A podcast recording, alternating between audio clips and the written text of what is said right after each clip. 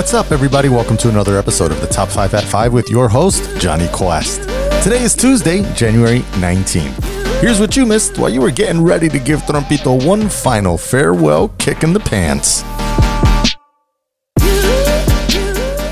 Okay, top story today. Senate finally started the confirmation hearings for some of Biden's cabinet members since, you know, he's starting tomorrow and all. DHS Secretary, Treasury Secretary, Secretary of State, and Defense Secretary positions should all be pretty easily approved and started their process today, all while they still needed to start the trial of the impeached and outgoing Trumpito, which, by the way, again, Mitch McConnell coming in for the save, knowing that that DT is no longer his boss, finally stated that, quote, the mob was fed lies and that Trumpito provoked the rioters who stormed the Capitol, end quote. So, yeah, should be an interesting Senate trial. Also, two new senators should be sworn in tomorrow. Georgia has officially certified the winning victories of Jon Ossoff and Raphael Warnock, making Georgia a baby blue state for the first time since Bill Clinton won in 1992. Now, now, remember,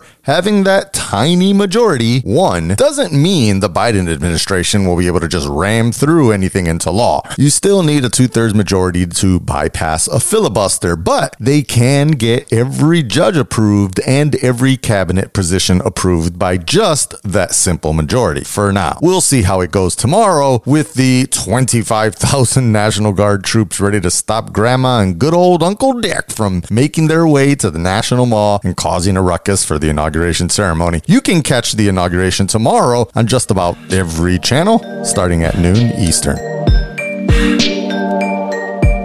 So, yeah, yesterday was Martin Luther King Day, a day of remembrance, reflection, a day of service, and also the day that the outgoing Trump administration decided it was time to release their quote unquote 1776 commission report. Now I'm calling this Stephen Miller's book report. Why? Well, among other things, it basically quote excuses American slavery, derides the legacy of the civil rights movement, and equates progressivism with totalitarianism. End quote. I mean, it was supposed to be a comeback report against the New York Times Pulitzer winning prize piece called the 1619 Project that focused on America's history with slavery. They really don't want you to think about that. But instead, the 1776 report, which, by the way, all these QAnon folks that storming the Capitol and swearing that they're going to hold a revolution, they love using 1776 as their call sign. So, yeah, talk about a dog whistle. Well, anyways, this report goes on to basically say slavery in America was a okay because what you didn't know is that everyone in the world owns slaves. So, NBD, no big deal. Get over it, people.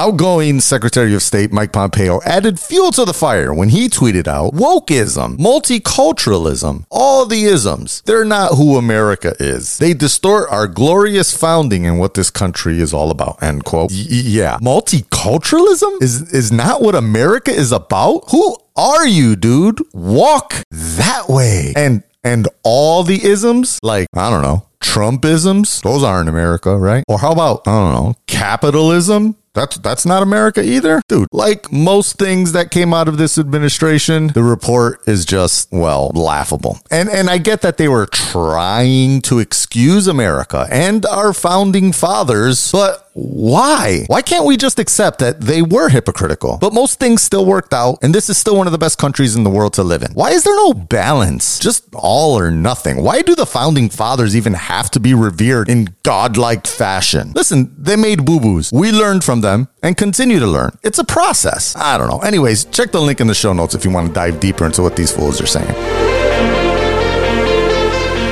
All right, if you had to guess who the largest farmland owner in the country was, I'm guessing you probably wouldn't pick the top choice. Honestly, I, I don't even know what you would expect. Probably some Perdue type company or Tyson related organization. And, and, those may be correct, but you know, those are companies, corporations owning land. The, the top private farmland owner in the US is none other than conspiracy fuel, born to be hated on, population killer, and probably the number one cause of the coronavirus disease himself, Mr. William Gates. That's right. According to Forbes magazine, Bill Gates, the now fourth richest person in the world, boo hoo, owns more than 242 200,000 acres of farmland. Quote, according to the Land Reports research, the land is held directly and through third party entities by Cascade Investments, Gates' personal investment vehicle. It's not entirely clear how Gates' farmland is being used or whether any of the land is being set aside for conservation, end quote. And it seems, though, that that actually is the idea, the concept of sustainable farming. Use the land, then regenerate it so it can continue to be used and not destroyed,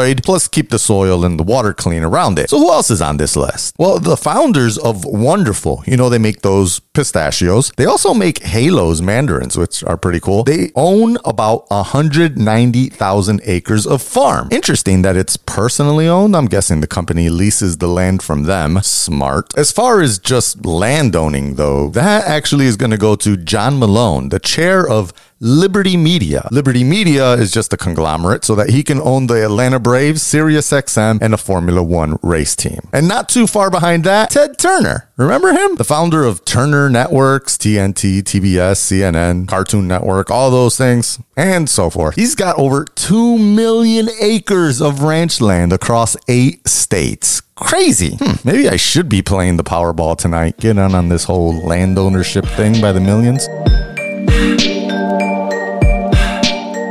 So, did you hear about the New York Mets manager yet? Man, I feel like I keep piling on this team lately, but they keep on running into the news feed. So, here we go. Just when things were starting to look up, they had to fire their general manager today. Why? Apparently, he was a serial sexter, sending unsolicited explicit photos in 2016, quote, culminating with the picture of an erect naked penis to a female reporter when he was working for the Chicago Cubs as the team's director of professional scouting, end quote. Yep, eggplant emoji and all. Some dudes apparently think this is acceptable behavior and that any woman wants to look at your peepee. I mean, I, I, don't think anyone, woman or not, wants to see a random ding dong on their phone screen, but especially women don't want to see that. Now, you might be wondering if ESPN had this info since 2016 or 17, why release it now? Well, she asked them not to report it. She thought it would harm her career. But now she says, quote, my number one motivation is I want to prevent this from happening to someone else through an interpreter, she said. Obviously, he's in a much greater position of power. I want to prevent that from happening again. The other thing is, I never really got the notion that he was truly sorry. Mets new owner Steve Cohen tweeted Tuesday morning, We have terminated Jared Porter this morning. In my initial press conference, I spoke about the importance of integrity, and I meant it. There should be zero tolerance for this type of behavior. End quote. Well, thank goodness the drama is finally over for the Mets franchise, right? On to winning. This has to be the end of it all, right?